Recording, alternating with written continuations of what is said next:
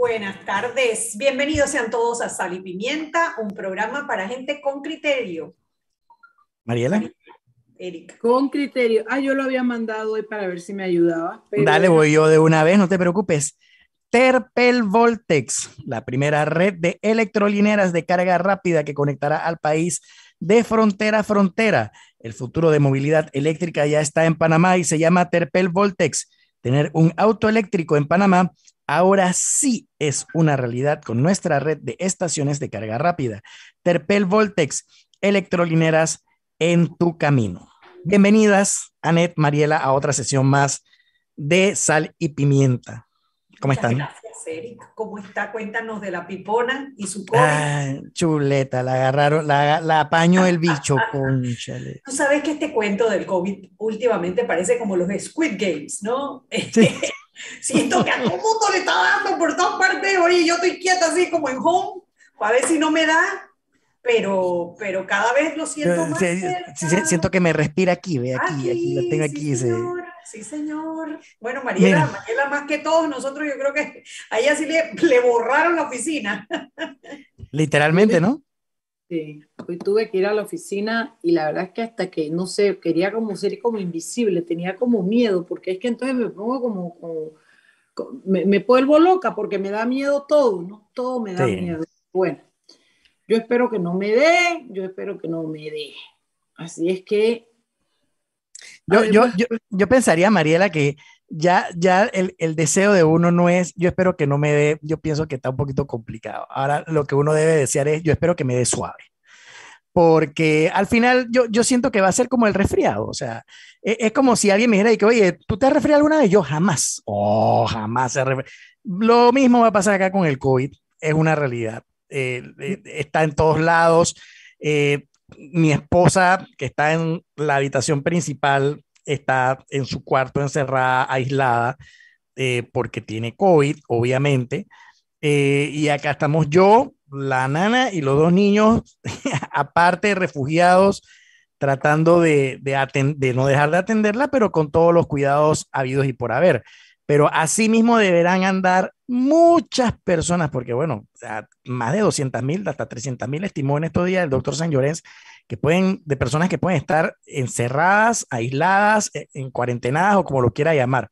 Lo importante es que se cuide, que hagan ejercicio, coman bien, eleven esas defensas, vacúnense, usen su mascarilla, todo lo que ya saben, porque lastimosamente la pandemia sigue y tenemos que acostumbrarnos a vivir con ella por un tiempito más y eventualmente cuando se elimine la palabra pandemia, como dijo Arturo Rebollón, tendremos que aprender a vivir con el virus como si fuera el resfriado, pues. Así que eso es lo que queda. Me rehuso, me rehuso, me rehuso, me rehuso. No acepto, apelo, apelo y apelo. Te entiendo totalmente. a ella le van a dar el resultado del COVID y va a decir al laboratorio, va a decir apelo. Apelo. Devuélveme mi plata. eso, o sea, ella me lo enseñó. Eso es así. Tú, Anet, apela. salga, no importa. Apelo aquí, allá y acullá y en todos lados y contra todos. Yo estoy de acuerdo contigo, Mariela. Apelo es lo que debe estar diciendo la abogada Shirley Castañeda, la jueza Valoisa Martínez, del juzgado tercero de liquidador de causas penales, le negó un incidente de controversia eh, eh, contra la diligencia, una diligencia en la investigación a importadora Ricamar por el caso de lavado de dinero de Odebrecht.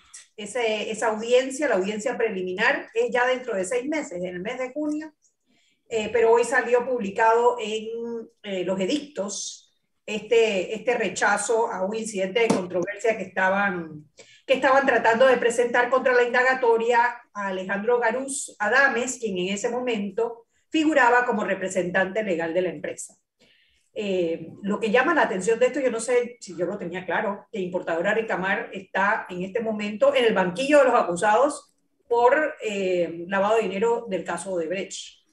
Fíjate que yo pensé que yo era la única, pero, pero me doy cuenta que efectivamente nadie sabía que Importadora Recamar estaba, estaba llamada dentro de, ese, dentro de ese proceso y dentro de ese delito. La verdad es que hoy me desayuné. Fuerte, ¿no? Sí, bueno, y es que el, tema, bueno, lo hemos visto aquí con algunos abogados, el tema de las sociedades anónimas sentadas en el banquillo de los acusados es un tema bastante reciente a nivel internacional, porque hasta hace unos años se pensaba que solo las personas naturales eran los que cometían los delitos. Sin embargo, en temas de lavado de dinero y de corrupción se está eh, procesando internacionalmente a las sociedades anónimas, que obviamente no va a meter a la sociedad anónima en la cárcel, pero dentro de las penas eh, que se hacen contra la propia sociedad anónima va desde, bueno, suspender licencias, etcétera, hasta la liquidación de la sociedad, el cerrar la sociedad que ya no pueda seguir operando. Lo cierto es que está en el banquillo de los acusados por lavado de dinero del caso Odebrecht. Además de que la sociedad anónima no puede lavarle el dinero a nadie, pero bueno, en este caso, no lo sé porque, porque bueno, sí, sí hay cobros por caja, sí hay, no sé, la verdad que estoy un poquito enredada con esa situación porque me cayó como una teja de repente, no, no, no, no lo tenía en mi panorama ni siquiera. Mira, aquí en, la, en la prensa profundizan un poco sobre la noticia y dice que recibieron dineros de Odebrecht a través de la sociedad Caribbean Holding Services de Aaron eh, Misrachi, cuñado del expresidente Martinelli, y sus dos hijos. Eh, Misrachi le contó a los fiscales que en el 2009, en la carrera por la presidencia de la República, Martinelli lo contactó para que le recibiera una donación de 4 millones de dólares de Odebrecht para su campaña, eh, que esa donación llegó el 13 de enero de ese año y que esa investigación, ese fue el principio de, ah, dice, el principio de muchas otras donaciones. Muchas otras donaciones. Así que bueno. Eh, bueno, es que, Anet, creo que para eso es la investigación, ¿no? Para poder ver cómo este esquema de sociedades terminaba trabajando a favor de ciertas personas para poder completar eh, el, el, el, delito del que se les acusa, ¿no? Habrá que esperar a ver cómo que, que termina resolviendo el, que termina demostrando el Ministerio Público en esta ocasión. ¿no? Así mismo es. Bueno, ya se están dando las primeras eh, reacciones al tema del contrato con Minera Panamá. La Cámara de Comercio, por un lado, cataloga el acuerdo como un paso positivo. Por el otro lado, 35 gremios y organizaciones de sectores ambientales, científicos y derechos humanos rechazan la firma claro, del contrato. Era de esperar. El CONEP sí, el CONEP se había pronunciado anteriormente, entiendo que no se ha pronunciado todavía, pero se pronunció antes eh, contra el, el, ultimátum que había dado el gobierno. Eh, sin embargo, no, se han vuelto a, no se han vuelto a pronunciar. Bueno, habrá que ver. La otra noticia que quería comentar con ustedes antes de la entrevista del día de hoy. Es la foto en calzoncillo. Ay, no, no, eso lo hablamos ayer al final. La verdad que. Ah, ok. Pues, Sí. Te, te, te, te agregué la comida. Te, te, agregué la comida. Mariela. Perdón, pues. Perdón a los que acaban de comer, pues. Perdón. No, no, no, no, no. De verdad que esa, esas son de esas imágenes que tú dijeras, quisieras hacer pues, en tu mente, pero bueno. No, pero es que esas imágenes alimentan a los creativos que desarrollan memes en este país y ellos también tienen derecho a trabajar. De una industria. Por Dios, te estoy diciendo. Y obviamente los call centers que salen a defenderlo, ¿no? Ay, sí, pero bueno. Oye, te dieron cuenta que para hoy hay 10.000 nuevos eh, contagiados y solamente 57 están en UCI, ¿no? Ahí está mi esposa. 10.700 y pico, qué cosa. Está en esa estadística. Yo pude haber sido uno de esos porque salí negativo. El gobierno aprobó eh, la compra de, de, más de un millón de pruebas de casa porque va a llegar un momento, y yo no creo que estemos muy lejos de ese momento ya, en que los laboratorios, tanto los públicos como los privados, no van a poder procesar la gran cantidad de casos que se están dando. Aquí Eduardo Ortega en el programa habló de que el pico de casos debería darse la primera semana de febrero.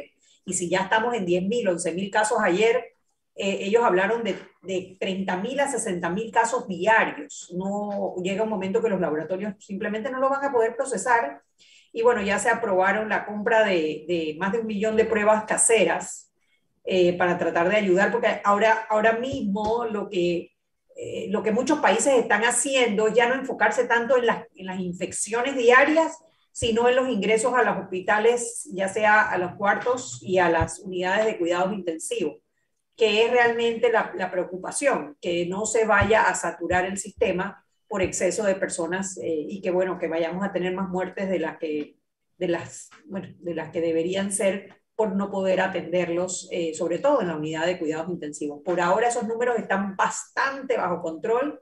Nosotros llegamos a tener más de 2.500 personas hospitalizadas por COVID. Hoy en día eh, creo que la última cifra estaba en 500, 500 y tanto, habrá que ver la, la, cifra de hoy, pero lo cierto es que estamos lejos todavía de la cifra, de, de la cifra que tuvimos el año pasado para estos, para estos días. ¿no? Ahora, ¿a ti no te, a ti no te parece eh, a ver, entiendo yo que lo que va a hacer el gobierno es que va a comprar las pruebas y las va a distribuir. El gobierno se va a echar al hombro, además de todas las cargas que ya tiene hoy en día, se va a echar al hombro la responsabilidad de comprarlas y distribuirlas. ¿No sería mejor darle los permisos a las farmacias y a todas estas empresas que se dedican a esto, a que simplemente las traigan? Y cuando tú te vas a los Estados Unidos, tú los compras como si fueran pruebas de embarazo. Es así de simple. Entonces, yo no sé por qué el gobierno quiere asumir. Sí, es bueno, ojo, no estoy diciendo que esté malo, pero ¿por qué no abrir el compás para que las empresas, eh, de las farmacias o, las tiendas, no sé, empiecen a traer las pruebas? Porque va a llegar el momento en que, uno, va a pasar lo de siempre, se van a crear suspicacias. ¿A quién se la compraron? ¿A cuánto la compraron? ¿Cómo las están repartiendo? Y, y, por qué se las dieron a este? ¿Por qué se las dieron? Va a pasar lo mismo porque no, tra porque no permiten que la empresa privada las traiga también por su lado, ya y listo. Es como, es como al principio que todas las pruebas de COVID se hacían a través del Ministerio de Salud, la Casa de Seguro Social, abrieron el compás y si, no se lo, y si no lo hubiesen abierto, tendríamos un grave problema ahora mismo porque no tendríamos la capacidad para poder hacer las pruebas. Ahora, las pruebas las hacen laboratorios, ahora hay más laboratorios que panaderías y cantinas, y parece increíble, eh, pero gracias a eso se pueden hacer las pruebas. ¿Por qué no hacer lo mismo con las pruebas caseras?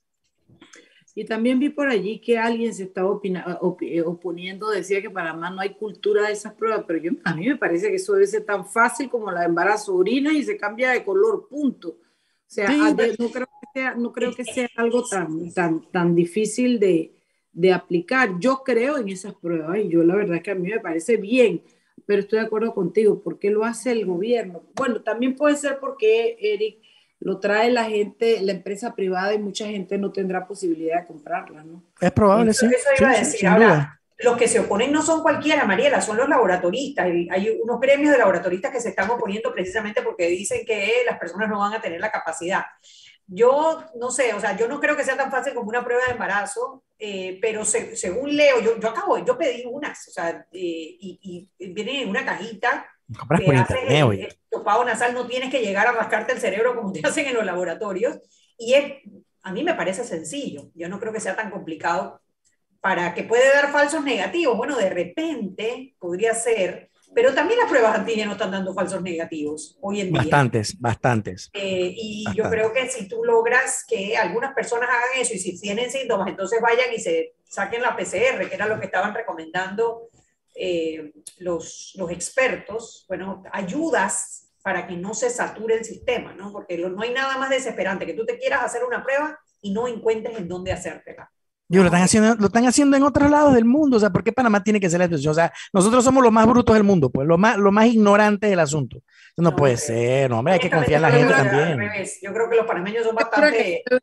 Responsables, sí, claro que sí lo somos. Estoy segura que no debe ser complicado y la verdad es que lo que habría que ver es la motivación de, oponerse, porque... Sí, sí, bueno, este ahí han, los han criticado muy duro porque... Por favor, en por temas no económicos, se ¿no? ¿no? se puede ni ser profesional si no eres panameño nacido en Panamá.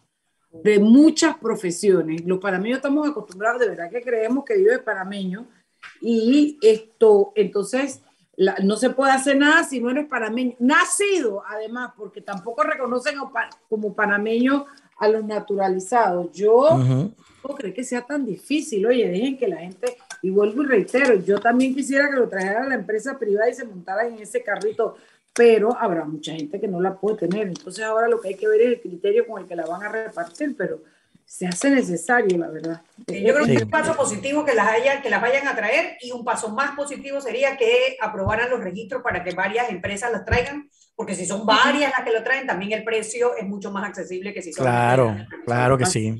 Son las seis y cuarto y ya tenemos a nuestro invitado en línea. Hoy hemos invitado al ministro de Obras Públicas, Rafael Sabonge. Vamos a hacer una pausa comercial y al regreso entramos con nuestra entrevista. Hoy vamos a hablar de las asociaciones público-privadas. Vámonos al cambio y de regreso más en Sal y Pimienta, programa para gente con criterio.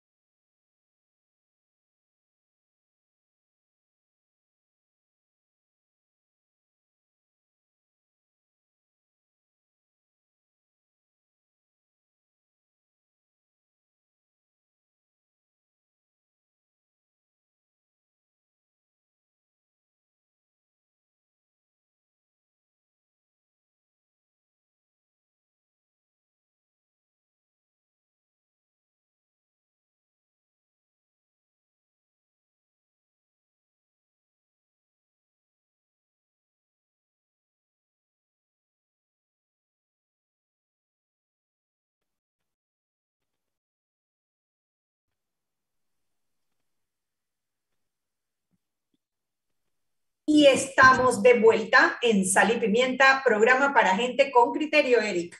Si te cuidas, nos cuidamos todos. Recuerda seguir la guía de autocuidado cuando viajes en el metro. Búscala así, hashtag guía de autocuidado. Protégete del COVID-19.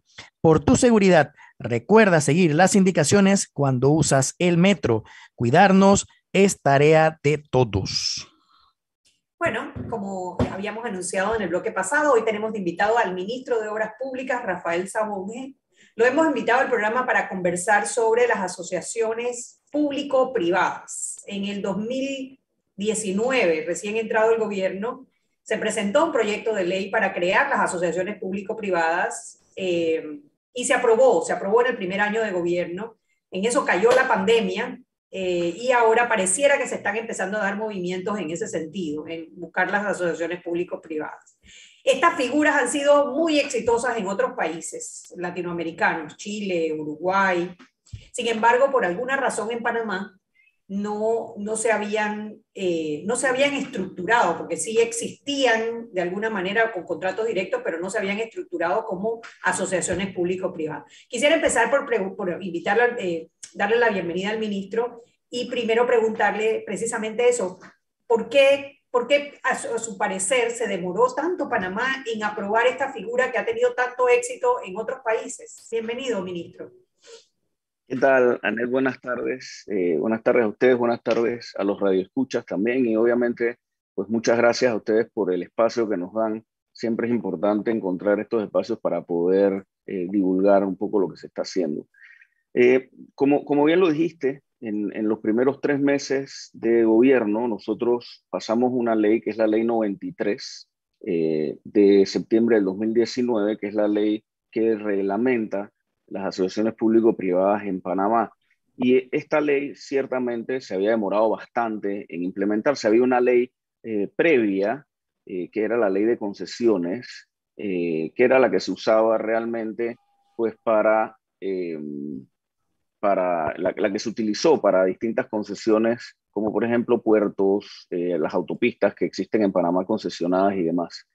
Pero esta ley obviamente tenía que ser modernizada y tenía que ser actualizada. Y, pues lo que hicimos fue que eh, armamos esta ley en conjunto con los gremios, con eh, gremios de trabajadores, gremios de, privados, por ejemplo la CAPAC formó parte, también con las multilaterales, con el eh, Banco Mundial nos ayudó, la Corporación Financiera Internacional también nos ayudó en su momento, el Banco Interamericano de Desarrollo también opinó sobre esta ley y esa ley lo que buscaba pues era eh, agrupar las mejores prácticas de otras leyes de asociaciones público-privadas en la región. Entonces esta ley pues, eh, como les digo, moderniza la ley de concesiones anterior y además, sobre todo, pues lo que busca es proteger eh, de una eh, forma más comprensiva los intereses del Estado y buscar siempre pues, que haya un balance adecuado de los riesgos entre el ente privado y el ente público. Es una ley, eh, como les digo, es bastante abierta, permite distintos tipos de financiamiento, de proyectos que ahora mencionaremos los que estamos estructurando, pero proyectos que tienen desde un, un, pago por disponibilidad de, la infraestructura hasta proyectos que son totalmente autofinanciados, que dependen pues de el pago de los usuarios. Y la ley sobre todo tiene siete criterios de elegibilidad, que es lo que genera que eh, se tengan que hacer unos estudios previos eh, muy completos. Siete criterios de elegibilidad que después eh, en los estudios de prefactibilidad y factibilidad pues son analizados por el ente rector de las asociaciones público-privadas para determinar que estos proyectos sean viables hacerlos a través de esta ley. Y esos criterios pues incluyen, te puedo decir, criterios legales, criterios socioambientales que son muy importantes, criterios eh, económicos, financieros, obviamente, el balance de riesgos que le comenté entre el, público y el privado, y todos se agrupan en estos estudios de prefactibilidad, factibilidad, eh, y, lo que se busca es que tengan la menor, que se generen la, mejor, la menor cantidad de errores en estas concesiones a futuro, pues para proteger sobre todo los intereses del Estado. Una pregunta que quería hacerle es en razón de esta ley de la que está hablando, es eh, ¿qué, qué, qué, dice la ley para contratar a estas asociaciones o para darle el desarrollo de algún proyecto a, estas empresas? sobre empresas que hayan sido condenadas por corrupción, por malo manejo. El país no ha tenido muy buena experiencia eh, eh, con empresas de este tipo eh, y me preocupa enormemente que volvamos a poner nuestro dinero, nuestros proyectos en manos de este tipo de empresas. ¿Qué dice al respecto, señor ministro? Bueno, lo que les puedo decir es que los proyectos se están estructurando con multilaterales. Y las multilaterales que están estructurando estos proyectos, que son, por ejemplo, el BID, que nos está ayudando con, con, la carretera panamericana del oeste, el Banco Centroamericano de Integración Económica, que nos está ayudando con el corredor norte de David, el CAF, que es, la, es, el Banco de Desarrollo de Latinoamérica, nos está ayudando con dos variantes, una en Santiago, una en Penonomé, el IFC, que es miembro del Banco Mundial, que nos está ayudando con un programa de mantenimiento por estándares en todo el país y además la vía costanera, son las instituciones que finalmente pues eh, eh, lo más seguro es que hagan los financiamientos a largo plazo. Y ese es el filtro más importante eh, para, eh, para pues, evitar que hayan empresas que, que, hayan estado involucradas en escándalos. Ese es el filtro más importante para asegurarnos pues, que los estándares ambientales no sean, sean incluso superiores a los que nuestra ley ambiental establece. porque estas multilaterales tienen ciertos requisitos y, y, digamos que eh, sobrepasan incluso en algunas ocasiones nuestra legislación. Esto lo que hace obviamente es que, es que genera una mesa nivelada, eh, genera un proceso mucho más transparente y también nos blinda ante esas situaciones. Em, hablando precisamente de este tema de los, de los proyectos y de, de tratar de, de, blindarlos contra el tema de la corrupción, el otro lado de la moneda, las listas en las que está, se encuentra Panamá en estos momentos y, eh, bueno, no quiero decir la fama porque eso nos afecta a todos los panameños, pero, pero no, es, no es un secreto que algunas compañías europeas y sobre todo inglesas y estadounidenses no están viniendo a invertir en Panamá. ¿Qué estamos tratando de hacer o qué estamos haciendo para tratar de incentivar a estas empresas a que participen de estos proyectos de asociaciones públicos-privados, garantizándoles que va a haber lo que ellos dicen un, un campo plano para todos los proveedores que quieran participar? Ok, les, eh, les voy a explicar un poco cómo, cómo funciona el proceso de estructuración de estos proyectos, em, porque eh, al, al, final incluso eh, hasta la comunicación de, los, de las mismas obras las van a llevar los estructuradores. Nosotros, por ejemplo, con el, con el, eh, con el Banco Centroamericano de Integración Económica, con el BID, con la CAF, hemos firmado convenios de cooperación no reembolsables, técnicas no reembolsables. Ellos se encargan de contratar a los consultores, que en su mayoría son consultores extranjeros. Eh, obviamente necesitan una contraparte local pero son consultores con los que estas multilaterales han, trabajado en otras mega obras y otros megaproyectos en, distintos, en distintas partes del mundo. Son estos consultores los que desarrollan los estudios de prefactibilidad y los que eh, además, por su lo, reconocido que son a nivel mundial y en el mercado, pues terminan atrayendo también a muchas de estas empresas que además son las empresas que van probablemente a poder hacer los cierres financieros de estas obras. Entonces, ¿qué es lo que nosotros estamos tratando de hacer al, al, al, utilizar a las multilaterales, digamos, a tener esa alianza, más que utilizar, a, a, tener esa alianza estratégica con las multilaterales para desarrollar los estudios previos de las licitaciones, pues revestirlos de una transparencia que eh, tienen estos organismos, obviamente, además de los procesos que nosotros tenemos aquí en la institución, creo que esto añade valor a esto. Y también, pues, asegurar a los competidores, que va a haber una mesa nivelada.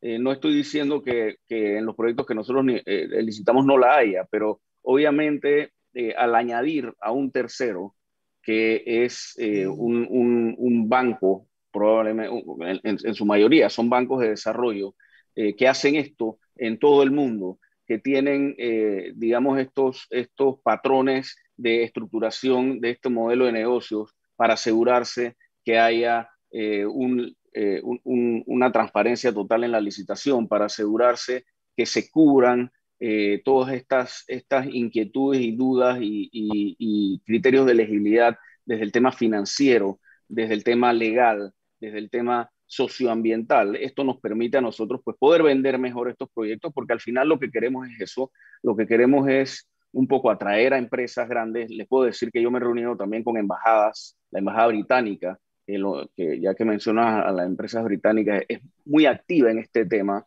De hecho, eh, antes de ayer nos reunimos con representantes de la, de la, Embajada Británica que están viendo con muy buenos ojos lo que se está haciendo. Y no solamente la Embajada Británica, otras, otras embajadas también europeas, la, la Embajada Francesa también, eh, no, nos hemos reunido con ellos porque al final lo que queremos es eso, es traer, a, para, sobre todo para estos proyectos grandes, empresas que tengan la experiencia, que nosotros sepamos que van a hacer unos trabajos eh, de calidad, que tienen el músculo financiero para hacer ese cierre financiero, para llevar estos proyectos adelante y que sean exitosos a largo plazo y además que sean sostenibles.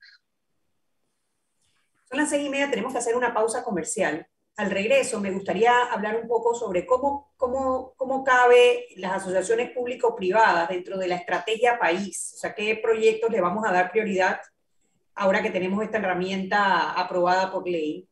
Y lo otro, para que hablemos un poco sobre los proyectos que tienen en, eh, bueno, mencionó algunas carreteras, pero ¿qué otros proyectos tienen para empezar a hacer y para cuándo más o menos piensan que podemos empezar a ver algunos proyectos arrancar? Vámonos al cambio, de regreso más en Sal y Pimienta, programa para gente con criterio.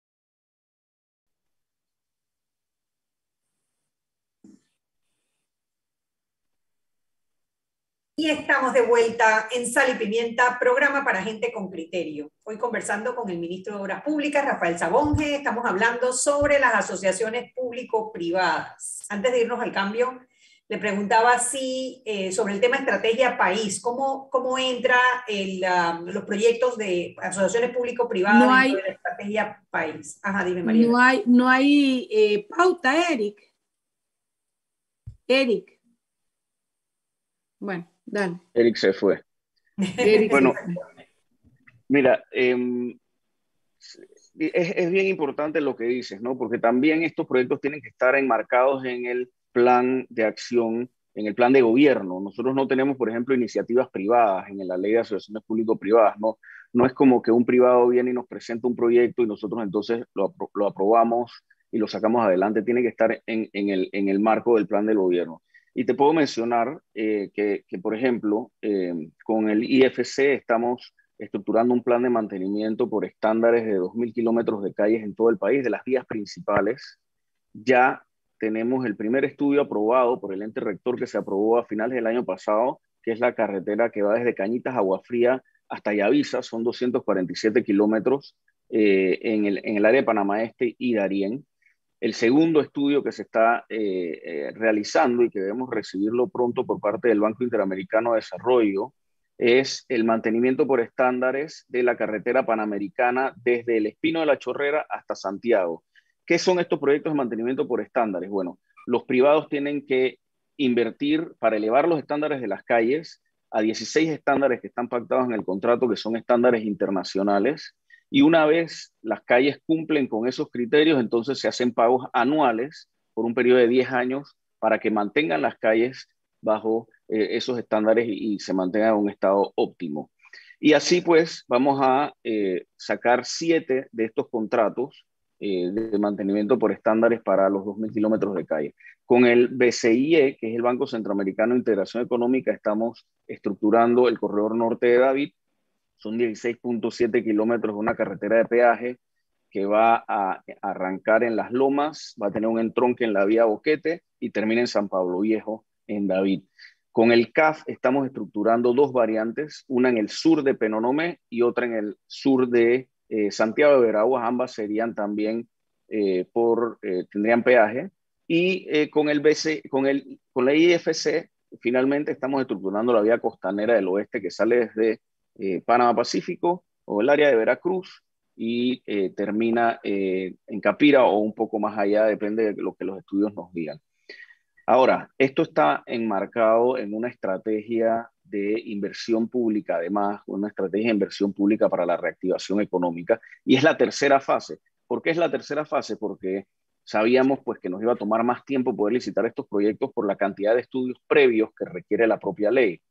Las primeras dos fases, pues fue una que ya concluimos que después de el 2020 era básicamente reactivar los proyectos eh, que se estaban ejecutando, porque eh, entendamos pues que por, con la paralización muchas empresas entraron en un estrés financiero y nos tocaba a nosotros buscar la forma de, de, resolver estos temas para que los proyectos eh, se siguieran ejecutando y no se perdieran los 4.000 puestos de empleo que estos más o menos 139 proyectos generaban. La segunda fase ha sido la licitación de 26 proyectos en todo el país bajo el mecanismo llave en mano, que eh, pues, lo que busca esto es simplemente que los privados incluyan un financiamiento privado y entonces el Estado, bajo el reglamento que nosotros hemos eh, realizado, pues hace dos pagos. Uno cuando se culmina el 50% y otro cuando se culmina la obra al 100%. Con este eh, eh, mecanismo hemos sacado adelante 26 proyectos que suman al, alrededor de 1.160 millones de dólares, de los cuales ya se han licitado 19 de estos proyectos, ya 5 tienen órdenes de proceder, eh, y, y, los otros 14 pues están en la fase de adjudicación. De esos 14 ya tenemos más o menos 10 que ya han sido adjudicados y que prontamente se les va a dar las órdenes de proceder. Yo te puedo mencionar algunos de estos proyectos eh, y, además te voy a hablar también de proyectos que se están ejecutando o algunos que ya hemos terminado, porque esto también es importante. Al final, nosotros lo que buscamos es obviamente reactivar las economías locales y generar puestos de empleo. Esa es casi que nuestra obsesión como gobierno y, y, una obsesión muy particular de este ministerio es poder buscar la forma en que con nuestro granito de arena podamos apoyar a reactivar las economías locales. Ustedes saben que una obra de construcción no solamente genera puestos de trabajo eh, de forma directa, también genera puestos de trabajo de forma indirecta, obviamente, más o menos como un 25% de los puestos de trabajo, pero, pero lo más importante es que tiene un factor multiplicador de la demanda de más o menos el 62% de empleos inducidos que se pueden generar a través de la inversión en infraestructura pública. Y eso es lo que estamos buscando y que esto se vea en todo el país. Mira, por ejemplo, en Chiriquí. En Chiriquí ya licitamos y adjudicamos una carretera que es la carretera fronteriza que va desde Paso Canoas, Río Sereno a Piedra Candela. Son eh, más de 60 kilómetros eh, de, esta carretera que eh, va a beneficiar a este sector tan productivo del país en esta zona de Río Sereno se cultiva más o menos el 50% del café de Panamá, café de exportación además. La carretera que va, por ejemplo, de la Concepción al pueblo de Volcán, pasando por Cuesta de Piedra, es una inversión de 84 millones de dólares, ya tiene 76% de avance. Dentro del pueblo, además, vamos a construir una calle completa. Nosotros pasamos también un reglamento nuevo de aprobación de planos que incluye este tipo de calles. Antes no se preveían. Originalmente ese proyecto lo que incluyeran cuatro carriles con tres pasos peatonales elevados en el centro de Volcán. nosotros lo que pensábamos es que se iba a, matar por completo la peatonabilidad de, ese pueblo tan bonito. Eso se cambió a través de una consulta ciudadana. Ahora va a ser una carretera, una calle de una sección de calle de dos carriles con estacionamientos en paralelo, con aceras de más de dos metros y con una ciclovía, las aceras arborizadas. En Chiriquí también, por ejemplo, eh, estamos por licitar dos proyectos de rehabilitación de calles, uno en el distrito de Boquerón, otro en el distrito de Alange. En David ya tenemos casi un 100% de ejecución de la rehabilitación de más o menos 80 kilómetros de calles dentro de David. Eh, también en Chiriquí tenemos el proyecto que va desde la carretera panamericana hasta Boca Chica, un proyecto enfocado completamente en el sector turístico, eh, vamos a construir incluso un muelle. Esta carretera ya fue adjudicada, está en la fase previa de dar la orden de proceder.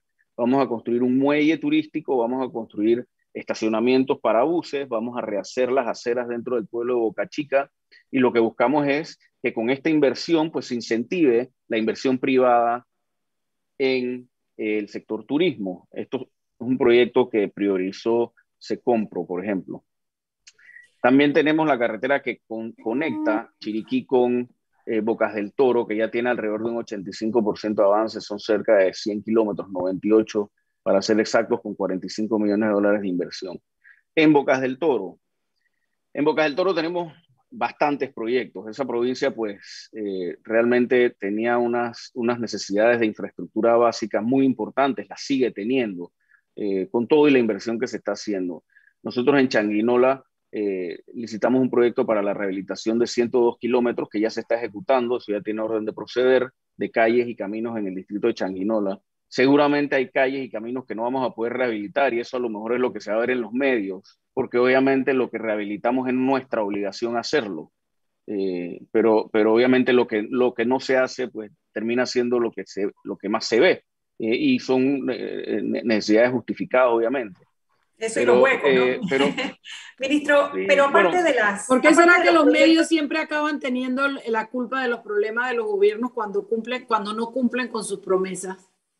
Bueno, no, yo no, ojo, yo no estoy echando la culpa a los medios. Yo lo que estoy diciendo es que obviamente las personas, eh, y que cuando tú ves que se está además rehabilitando una calle, eh, y, lamentablemente la calle que te, que te beneficia a ti no ha podido ser rehabilitada porque los recursos son limitados y tenemos una red vial de 20.000 kilómetros que, lastimosamente no la vamos a poder atender toda porque tenemos limitaciones en los recursos, obviamente las personas pues, pues muestran su, su descontento y eso es totalmente justificado. Yo no digo los medios, yo, yo, yo, yo lo que digo es que es algo natural, ¿no? Pero en Bocas del Toro, para terminarles un poco la idea, tenemos un proyecto eh, que ya fue adjudicado también, que también está enfocado en el sector turístico para Isla Colón. Vamos a rehabilitar ahí y reconstruir 37 kilómetros de calles. Vamos a hacer una ciclovía de 37 kilómetros. Ustedes han ido a, Isla Colón, que estoy seguro que sí, que es una belleza, un paraíso. Allá todo el mundo anda en bicicleta, pero no hay las facilidades para que la gente eh, ande de una forma segura en bicicleta. Ahora vamos a construir 37 kilómetros de ciclovías allá. Estamos haciendo aceras también en el pueblo. Vamos a rehabilitar dos parques, el Parque Simón Bolívar y el, el Parque de Calle Sexta. Es una inversión importante que estamos haciendo también apostando al sector turístico y también apostando a que después las inversiones privadas vengan y generen ese crecimiento a largo plazo. Esto es un poco la visión que tenemos como, como gobierno. ¿no?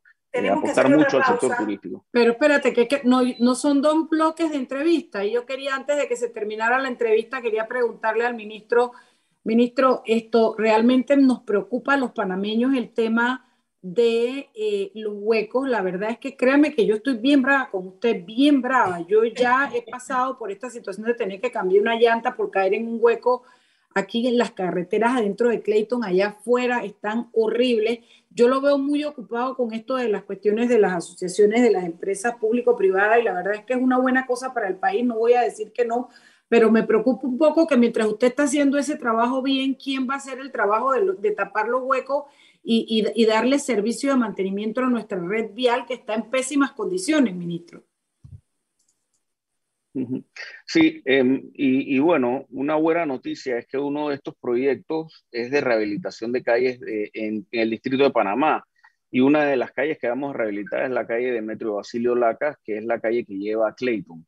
Em, además, ahí cuánto tiempo tardaría ese proyecto en ser realidad? Porque lo que me preocupa es de aquí a allá, no las, los huecos que ya hay, sino todos los que se van a seguir abriendo hasta que ese proyecto sea una realidad, porque no se les está dando mantenimiento, ministro. Y no es nada más aquí, es en toda la ciudad. Sí, em, bueno, el proyecto demorará como unos 20 eh, meses en terminarse, pero eh, para todas las calles que incluye. Es un proyecto de 80 millones de dólares. Mientras tanto, nosotros obviamente tenemos a cuadrillas que están trabajando, eh, que a, lo mejor las necesidades son mayores de, de lo que pueden abarcar, pero están trabajando. Por ejemplo, eh, en esta semana han estado en la José Agustín Arango, en el área de Juan Díaz, que también necesitaba bastante atención. Allá se han reparado eh, bastantes huecos. La semana pasada se estuvo en la Avenida Balboa con las cuadrillas de mantenimiento del MOP.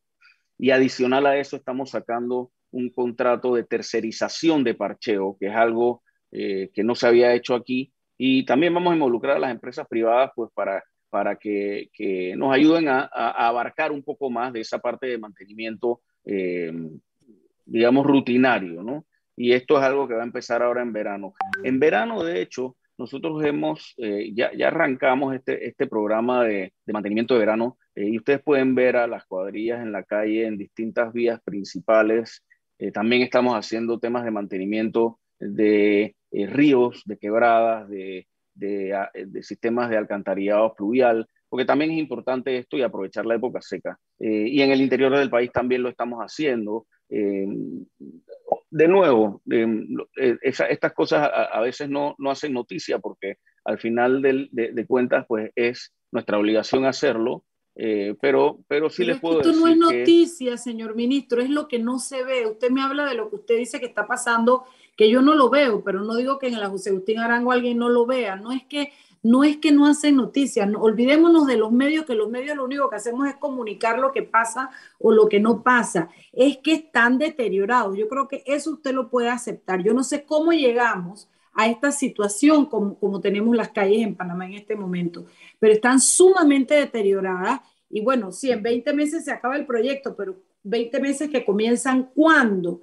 Eh, la verdad es que eh, eh, la, intención de la entrevista era darle mucho más preponderancia al tema de las asociaciones y por eso no le había hablado de eso anteriormente, pero como, como a los panameños nos interesa el, aquí y el ahora, me preocupa, me alegra mucho su gestión, me alegra mucho todas las promesas que nos trae, espero que realmente se concreten. Pero, no, son, no son tantas promesas, son cosas que se están ejecutando, ¿no? Bueno, bueno, yo me alegra mucho porque se están ejecutando y también vemos las obras cuando quedan por la mitad en la calle. Yo no sé si esta va a ser una de estas o no. Yo me alegro, ministro, de verdad que chapó por ese trabajo y me alegro mucho de que eso se vaya a dar. Pero quiero que usted sepa que este, esta molestia que yo tengo aquí es una molestia generalizada en la ciudadanía por la pésima situación en la que se encuentra nuestra red vial en Panamá. Sí, eh, digo, le puedo decir que esto no es nuevo eh, en, en, Panamá, lamentablemente, eso es un tema muy común e histórico. Que, pero usted es ministro ahora. Tenemos que hacer nuestra parte. Y estos problemas, si son históricos, ya debieran tener una metodología para resolverse. Tenemos que hacer nuestra parte y eh, en, en, parte este programa de mantenimiento por estándares va a cubrir gran, gran parte de, de, de ese problema y es una forma diferente de abordar el tema de mantenimiento porque además nos vamos a terminar ahorrando como Estado como un 30% en la rehabilitación o reconstrucción de las obras, que es lo que está pasando ahora mismo. Porque, por, por, ejemplo, en la tumba muerto, eh, que la tumba muerto eh, no, tiene muchos años de, de, tener la situación que tiene. Ahora mismo estamos trabajando en la reposición de losas de, hormigón. Ya tenemos más o menos como un 60% del de el trabajo realizado y se está viendo eh, lo, lo, lo, que se está haciendo. Obviamente esto genera otro, otro, otro tipo de molestias, que es el tráfico y demás. Em, pero bueno, nos toca, tenemos que hacer el trabajo.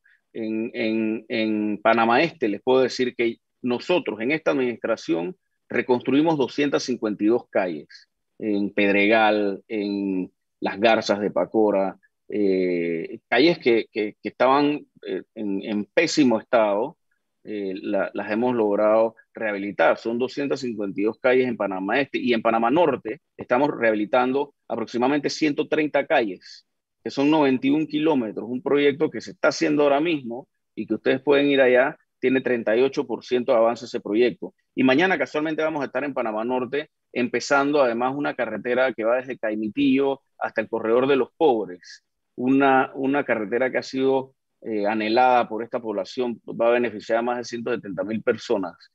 Estamos trabajando también en la carretera que va de Villa Grecia hasta Mocambo, ya se está ejecutando.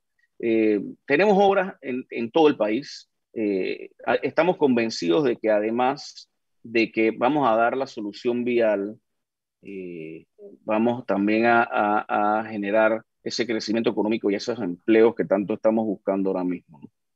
No quisiera que se terminara la entrevista sin hablar sobre otros proyectos que no sean de, de, carreteras eh, bajo este modelo de las APPs.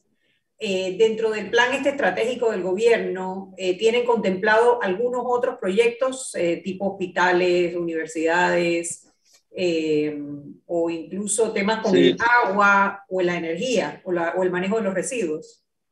Sí, hay varias instituciones que están en la fase previa, digamos que el, Ministerio de Obras Públicas y ETESA son las dos instituciones que más eh, avances tienen en estos temas. ETESA con la cuarta línea de transmisión, que ya también está eh, casi listo para aprobarse ese estudio, em, para después licitarlo a, través de, un, de un, un, proyecto BOT, o sea, Build, Operate and Transfer, por las siglas en inglés. Pero también se está viendo, el Ministerio de Gobierno está viendo la posibilidad de, de, de cárceles, por ejemplo, eh, de nuevo, son temas que están en una, eh, etapa muy previa del proceso. Eh, Tocumen está viendo algunos aeropuertos para, buscar también implementar el, desarrollo de estos aeropuertos a través de esta ley. Y, y, yo creo que, es la forma correcta de, encaminar estos proyectos, ¿no? Por, todos los estudios previos que requiere la ley que hace que los proyectos sean sostenibles y sustentables a largo plazo. Y por último, con la aprobación de la ley, eh, estaba establecido, eh, creo que en el reglamento inclusive, eh, como direcciones para darle seguimiento a los proyectos de asociaciones públicos-privadas. Ya, estos, ya estas direcciones están operando, ya tienen a su personal, ya, ya están trabajando. Correcto. El reglamento se, perdón, la ley fue reglamentada a principios del año pasado nosotros aquí en el Ministerio de Obras Públicas tenemos una dirección de asociaciones público-privadas que es, está conformada por, un número, eh, hay cinco profesionales ahí de distintas áreas que eh, le dan seguimiento a estos procesos de estructuración y que y después le darán seguimiento también a las obras, ¿no?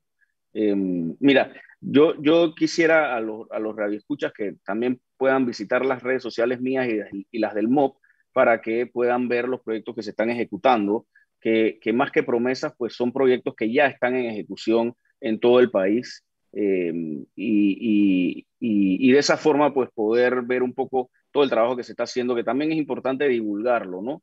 Eh, entendemos pues que hay muchas necesidades, eh, pero estamos ejecutando obras en todo el país, obras de rehabilitación de calles, no solamente de construcción de calles nuevas, y que van a resolver algunos de estos problemas que, que estábamos hablando sobre el mantenimiento de la red vial.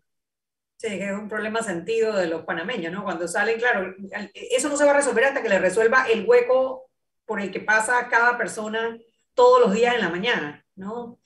Eh, sin embargo, sí, es. un problema que viene de, de, todo el tiempo, pero como dice Mariela, eh, ya tendríamos que tener alguna solución para que esto no se diera. Quizás, no sé, involucrar incluso a los gobiernos locales en algunas de estas reparaciones, en la descentralización. Yo, eh, yo soy un fiel creyente de eso que acabas de decir. Creo que, que la descentralización debe incluir también la transferencia de competencias, de ciertas competencias, por ejemplo, para, para las calles eh, secundarias y que el Ministerio de Obras Públicas a lo mejor pues, eh, pues esté encargado de la red vial principal, que son estos 2.000 kilómetros de calles que les dije. Ahora creo que, es, que, que, esto está encaminado a ir hacia allá, eh, porque es que además son las autoridades locales las que mejor conocen cuáles son las necesidades de cada una de sus regiones. Eh, también centralizar la operación de esto eh, en, un, en, un, solo ministerio no es eficiente. Entonces, definitivamente hay que involucrar a las autoridades locales y, y, esa descentralización tiene que también ser una transferencia de competencias. Perfecto, bueno, muchísimas gracias, ministro, por acompañarnos en Sal y Pimienta. se nos queda poquito tiempo para la cuenta, pero yo creo que le toca a Erika pagar la cuenta en esta vuelta. Gracias, señor ministro. Muchas gracias. Muchas gracias a ustedes. Buenas tardes a todos. Eric, Eric, te pasa lo Eric, ¿te queda alguna de las pautas por leer? Tienes el micrófono apagado. Gracias, discúlpenme. No hubo una emergencia acá, hubo una emergencia acá, pero bueno, gracias a Dios se resolvió. Así que bueno, vamos a leer Terpel como aliado país y reafirmando su compromiso con la sostenibilidad, presenta Terpel Voltex, la primera red de electrolineras carga rápida en conectar a Panamá de frontera a frontera. Hoy es el principio de una historia de transformación. El futuro de la movilidad eléctrica ya está en Panamá y se llama Terpel Voltex, electrolineras en tu camino. Entiendo yo que yo tengo la cuenta, ¿verdad? Yo tengo que, yo tengo que firmar algo, tengo, sí, ok, bueno, mira, eh, bien chévere lo de, la, lo de las asociaciones público-privadas eh, ojalá se extendiera hacia otros proyectos adicionales que no sean exclusivamente proyectos carreteros. Eh, entiendo yo que se, se, van a hacer otro tipo de proyectos, pero, y como dijo Mariela, obviamente el programa se centraba en, la, en, en, las APP, pero yo también tengo ese sinsabor con el tema del mantenimiento, que ojo, yo no le he hecho la culpa al ministro Sabonge para nada, porque esto data de muchísimo tiempo atrás, son malas prácticas eh, son cosas que se deben corregir, son temas de inspección, son temas de control de calidad, son temas de instalación, son temas de garantías, son muchas cosas alrededor de esto, pero que si bien es cierto, como dice Mariela también, el ministro hoy en día es el ministro Sabonge, nos gustaría ver un poquito más eh, acerca de qué se va a hacer para mejorar de aquí en adelante. Quizás el, el, ministro no tenga todo el tiempo del mundo para reparar todos los huecos que existen hoy en día, que no necesariamente son su culpa, porque probablemente son obras que ni siquiera él entregó.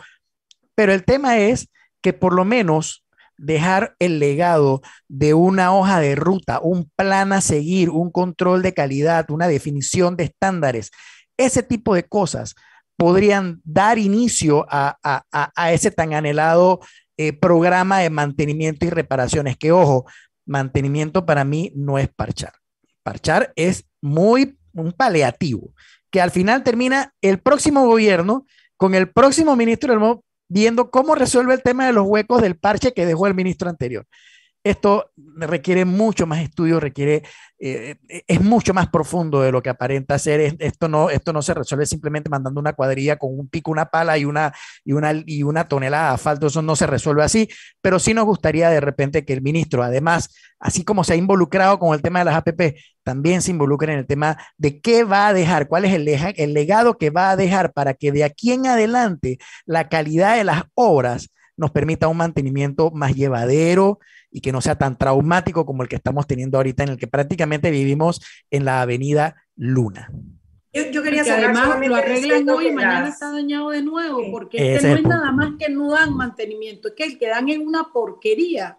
y yo, quería cerrar, yo quería cerrar hablando sobre las asociaciones público-privadas. O sea, la, la, la carta que tiene Panamá, la oportunidad que tiene Panamá para desarrollar mejor su infraestructura, para desarrollar hospitales, para desarrollar universidades, para proyectos de agua, para que precisamente esos proyectos se lleven de una manera mucho más eficiente a través de las asociaciones público-privadas, una oportunidad de desarrollo infinita.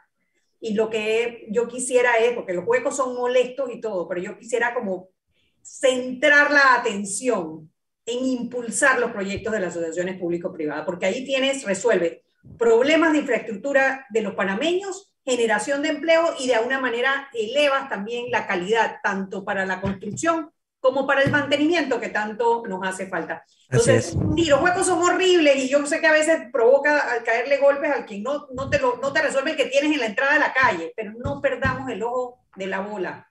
Las asociaciones público-privadas hay que impulsarlas, hay que preguntar cómo van, hay que preguntar cuándo arrancan, cuántas más vamos a tener, porque allí está la clave del desarrollo de, de mucho, de, de, mucho de la, yo, del desarrollo del país. Yo comparto todo lo que ha dicho Anet. Lo que pasa es que si vamos a hacer con las asociaciones público-privadas la misma mala administración que tenemos con los huecos y por dónde llevamos el país, de nada nos sirve a los medios eh, eh, preocuparnos, eh, exponerlas, ponderarlas, analizarlas, si el trabajo está en manos de nuestros políticos que hasta ahora no nos están respondiendo. Entonces, sí, yo pondero lo que dice Anet, pero espero que lo hagan diferente a cómo administran los huecos y las carreteras de este país, por ejemplo, en el caso de las asociaciones público-privadas. Ese era mi aporte. Es que ahí está el componente privado, que ese es el que le da eh, la parte No lo sé, Anet, porque en este país nuestra institucionalidad es capaz de darle la vuelta a lo que sea. Ya,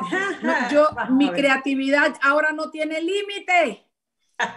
bueno, 7 y 12 pasaron, ustedes sí hablan, qué barbaridad. Nos vemos mañana. Mañana tenemos otro programa muy interesante. Mañana vamos a tener al magistrado Olmedo Arrocha hablando del el proyecto de ley que presentaron para cambiar el Código Procesal Civil. Oye, esta, semana estamos de lujo, ministro y magistrado. Bueno, y, y, nosotros, obviamente, ¿no? Nos vamos a las 7 de la noche, partido de fútbol, de, fútbol, de béisbol. Chao. Chao, cuídense.